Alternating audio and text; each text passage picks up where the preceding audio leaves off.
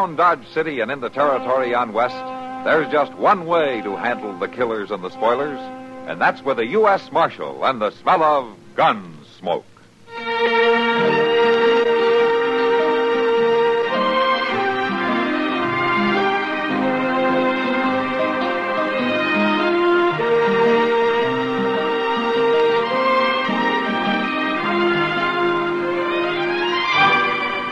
Gunsmoke, starring William Conrad. The story of the violence that moved west with young America. And the story of a man who moved with it. I'm that man. Matt Dillon, United States Marshal. The first man they look for and the last they want to meet. It's a chancy job, and it makes a man watchful and a little lonely.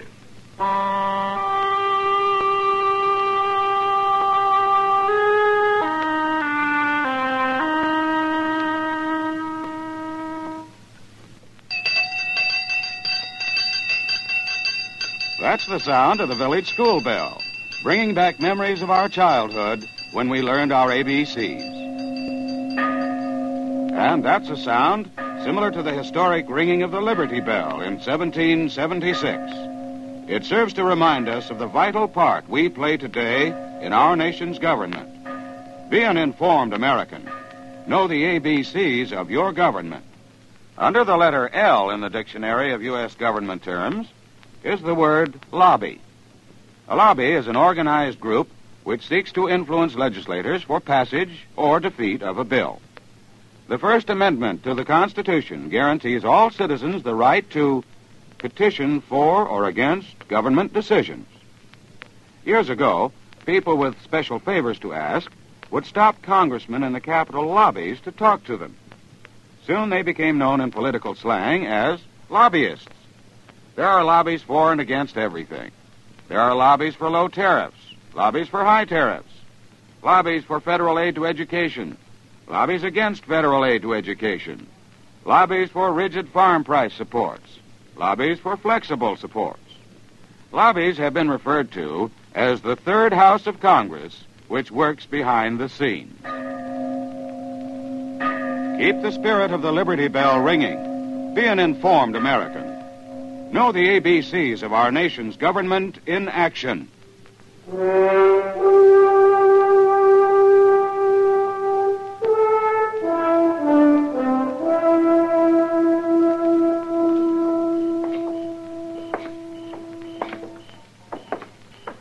You know, Mr. Dillon, I sure would feel a lot safer if we had Brad Kyler locked up there in jail like his brother. Yeah, so would I, Chester. You'd think if he was around town, somebody would have saw him. Maybe he doesn't want to be seen. It's a mighty upsetting feeling not knowing if any minute you might get a bullet in the back. And that's probably the way you'll try it, too, in the back. Yeah, let's take another look in the Long Branch. Huh? All right, sure.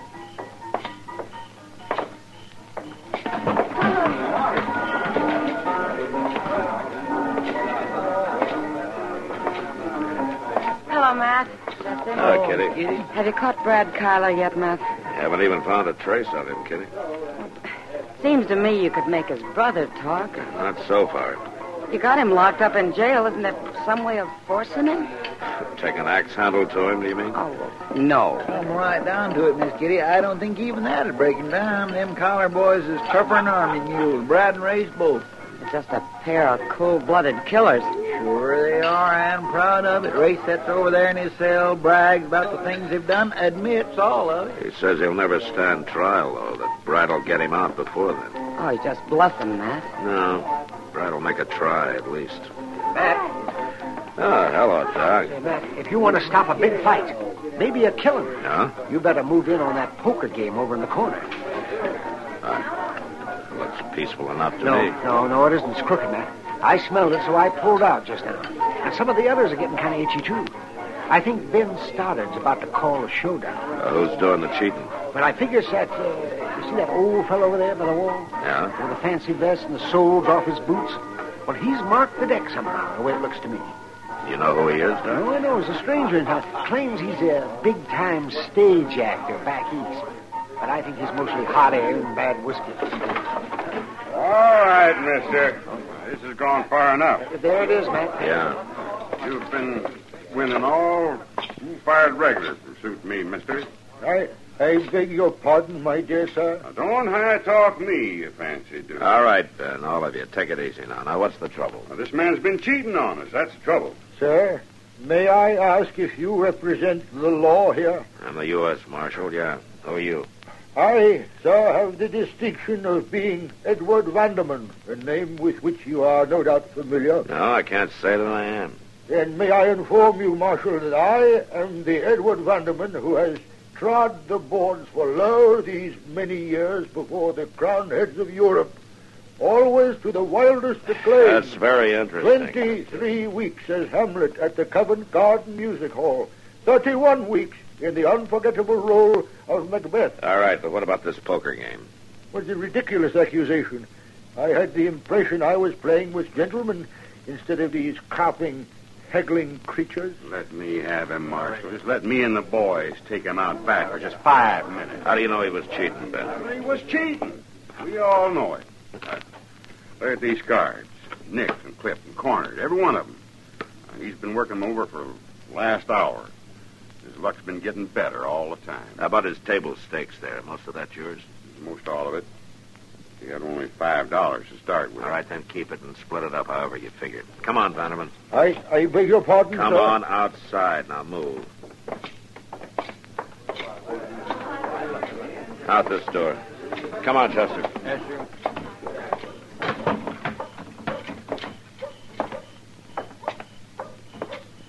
All right, Vanderman, I'm going to make this short. We don't like card sharps in Dodge. You get out of town tonight. Sir, I am not a card sharp. You were cheating, weren't you? I was. Well, yes, I was cheating. But it was out of desperation, sir. That and the drink on an empty stomach. Marshal, I, I can't get out of town. Oh, why not? Well, to put it quite simply, sir, I am broke. What? A a matter of unfortunate investments, you might say. At any rate, Dodge City is the end of the line. I haven't a cent, and as you can see, I, I, I, I'm not very well equipped for walking. When did you eat last? Oh, approximately 24 hours ago. All right. Chester, take him over to the jail and give him some of that stew that you made. He can sleep on the cot tonight, and maybe we can figure out something in the morning for him. Okay, Mr. Dillon. Oh, Marshal, you, you have not only earned my undying gratitude, but I, I promise I will never crimp another deck as long as I live. Furthermore, you, you may call me Edward. All right, Edward. But uh, you should save your gratitude until you taste that stew at Chester's.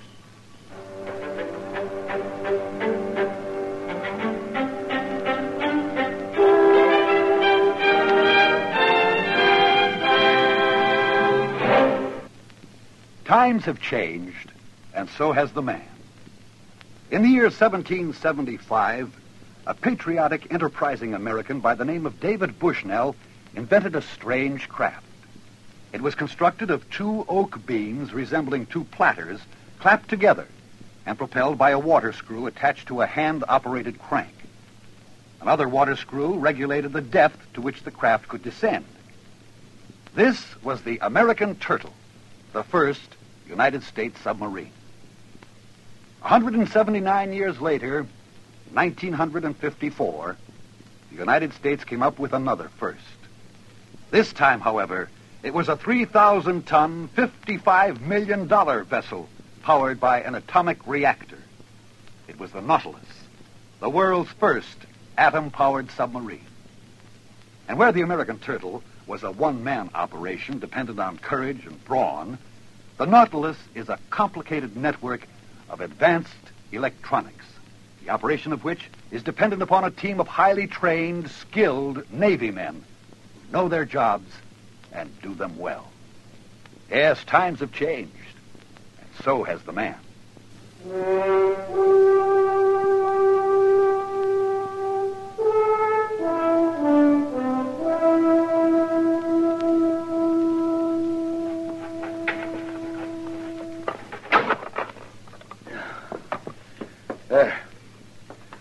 Marshal, you've gone clean out of your mind. You think so, Joe? Instead of running that old feller out of town, you stand here and ask me to give him a job. Joe, you need a waiter. You said so yesterday. And where else you going to find one who can fill in as cook if you want to take a morning off now and then? How do I know he can cook? Well, he says he can. Try him out. Well, what have you got to lose? My restaurant, maybe. If he was to take a notion to sell it while my back was turned. Oh, don't you worry about that, Joe. Nobody'd buy it once they got to look at all them cockroaches. I got no more cockroaches than anybody else in Dodge. Yeah, but yours is bigger. That's because the food here's better. Well, uh, what do you say, Joe? Edward's waiting outside. You want to give him a try? I can't figure what you're up to, Marshal. Spending time trying to get some stranger a job ain't got much to do with law enforcement. Well, it might have in the long run. He was broke and desperate. That's why he cheated in that card game. And he's still broke and desperate. Now, how about it, Joe? All right, Marshal. Call him in. Thanks, Joe. Edward, come on in. Hey, Joe, just don't get in no card games with him. Why, that fella can Edward? live in the bottom of the... This is Joe Carpy, your new boss. Mr. Carpy, It's a dollar a day in grub and he can sleep on a cot in the storeroom. you, sir, are overwhelming in your generosity. You can start out washing them dishes there. Very well. Unaccustomed as I am to exercising my unique talents in a scullery, I nonetheless approach the task at hand with a high heart and doughty courage. Where's the soap? Does he always talk this way? Yeah, mostly. Uh, come on, Chester. Thanks again, Joe. Uh, just one thing, Marshal.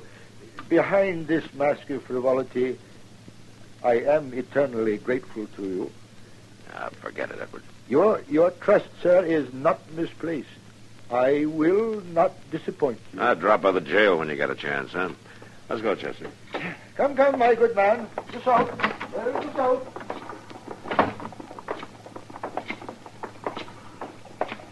What's the matter, Chester? You don't look too happy. Aren't you glad he got the job? Well, yes, sir, but I just suddenly remembered Brad Kyler. You ain't forgot about him, have you? Chester, when a man like Kyler's gunning for you, you, you don't forget it too easy.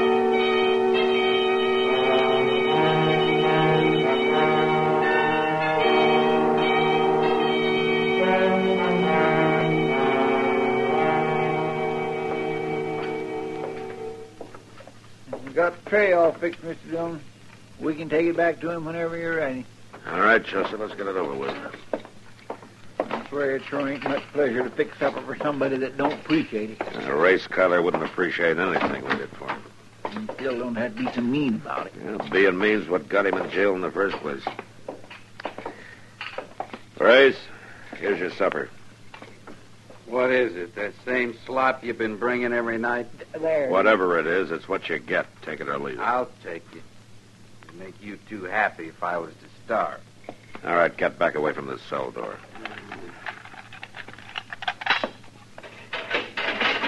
All right, Chester, set it inside. I can smell that stuff clear over here. Why, go ahead tomorrow night I'm going to cook you grits. Tomorrow night I may not be here. All right, Chester, come on. You'll be here, Race, until the day you stand trial. Maybe my brother will have something to say about that. No? Well, he's had plenty of time to say it. What's keeping him? He'll be here. Don't worry. Before we leave town, we're going to get you, Marshal. You do that, Race.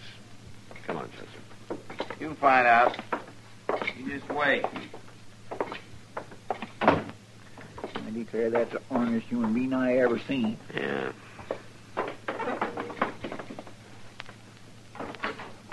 Marshal? Huh? Hey, come on in.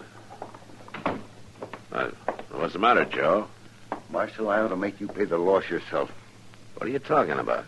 That gall darn card sharp you got me to take on, he's gone. What? Took every cent out of the till along with him. Lord knows where he is by now. I got a pretty good idea where he is, Joe. And I wish I didn't.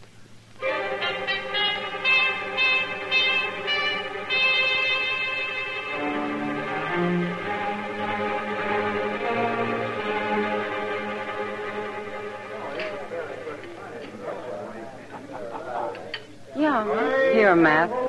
Whooping it up down there by the end of the bar. I see him. He had had a few drinks before he came in, and he's had more since. But where'd he get the money, Matt? Stole it Huh? from Joe Carpy. Oh, no. After you got him the job? Well, I should have known better, I guess, but I hate to see a man down and out pushed against a wall. I'm sorry, Matt. Well, I'll see you later. No. A toast, gentlemen. Toast to the royal blood of the House of Barleycorn. All right, boys. All right. I'm sorry. Edward, the party's over. Oh, dear me. The Sheriff of Nottingham. Yes, indeed. Come on, let's go. Uh, no, no, wait, Marshal. This is merely a natural misunderstanding which I can explain quite easily if you will only permit me. Don't bother. But I feel it's the least I can do under the circumstances. Only one moment, Marshal. If you will listen to me. All right, let's hear it.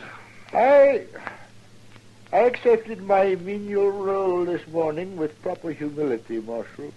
And throughout the long day I labored diligently, conscientiously, gratefully, humbly.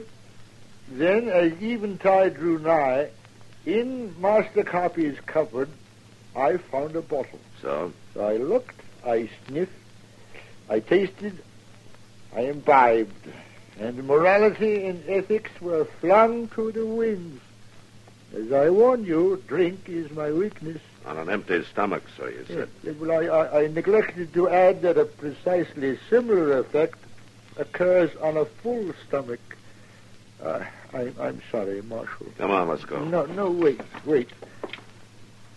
I was quite sincere this morning when I promised not to fail your trust, Marshal.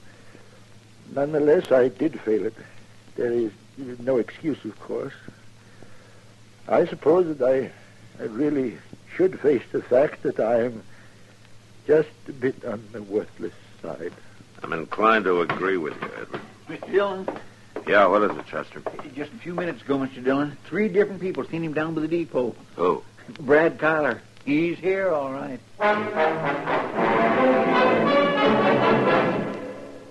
This is Dick Sinclair.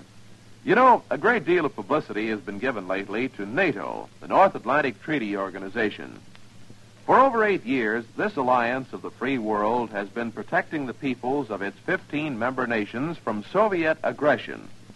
Its reason for being echoes the words of Woodrow Wilson back in 1917. Quote, Our object now is to vindicate the principles of peace and justice in the life of the world as against selfish and autocratic power, and to set up among the really free and self-governed peoples of the world such a concert of purpose and of action as will henceforth ensure the observance of these principles. Unquote. No matter how you describe the work of NATO, just remember it's guarding your freedom.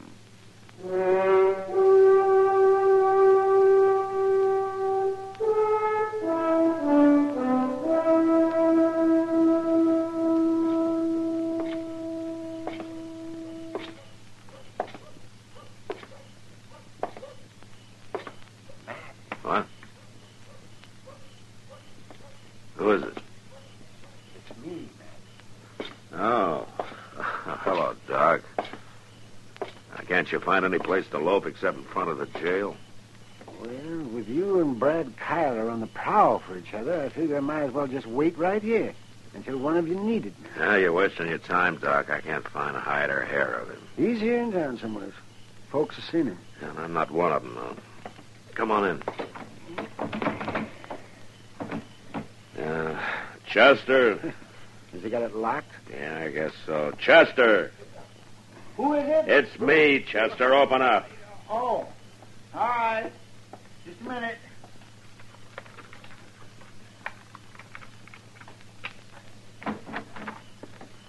Hello, Doc. Yeah, Chester. Sure I am glad to see you, Mr. Dillon. I've been sitting here at this rifle and jumping out of my skin every time an owl hooted. there are no owls this time of year, Chester. I know that, Doc. It's just kindly a. Well, I'm Brad Kyler, Mr. Dillon. No, not a sign of him, Chester. Race Kyler's been yelling for the last 15 minutes. He wants to see you when you come in. No? My poor old actor fellow ain't had much to say. He just sits there in his cell, looks at the floor. I think he's feeling real remorseful for letting you down. Well, he should have thought of that before he stole the money. Yes, I know, but I still think it's bothering him considerable. Chester! Oh, Bear Race yelling again. All right, I'll go see what he wants. Uh, boil up some coffee, will you, Chester? Yes, it won't take a minute. I got some water already. That's you, Chester? No, it's not Chester. You finally got back. What do you want, Race? You didn't run into my brother, did you? If I had, he'd be in that cell with you right now. Marshal! Yeah, what, Eddie? Never mind him. I got a little business with you myself. No, Marshal, he's got a gun under that You keep blanket. your mouth shut. Drop the gun, Ray. All right,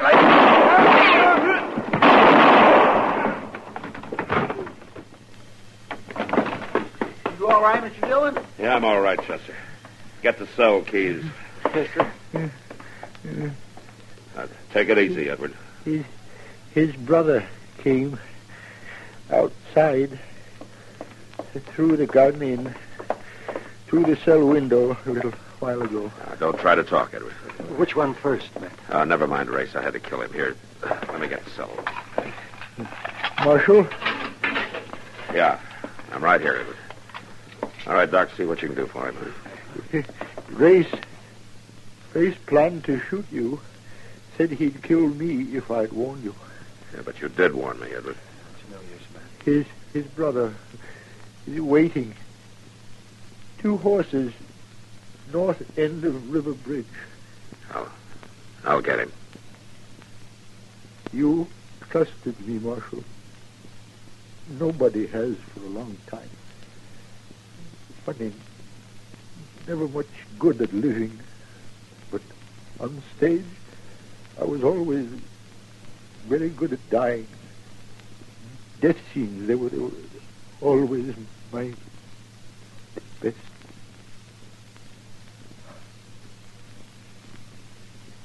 Edward.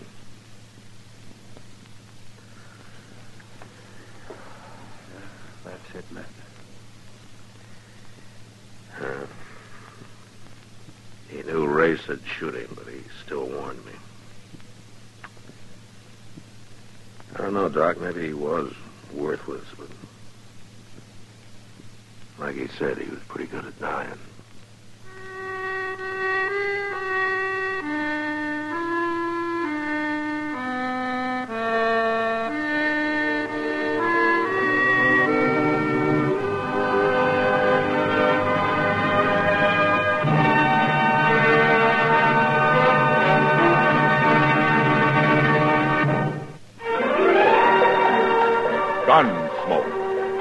And directed by Norman Macdonnell, stars William Conrad as Matt Dillon, U.S. Marshal. The story was specially written for Gunsmoke by Les Crutchfield, with editorial supervision by John Meston. Featured in the cast were John Dehner, Vic Perrin, James Westerfield, and James Nusser. Parley Baer is Chester, Howard McNear is Doc, and Georgia Ellis is Kitty. This is George Walsh inviting you to join us again next week for another story on Gunsmoke. Gunsmoke has come to you through the worldwide facilities of the United States Armed Forces Radio and Television Service.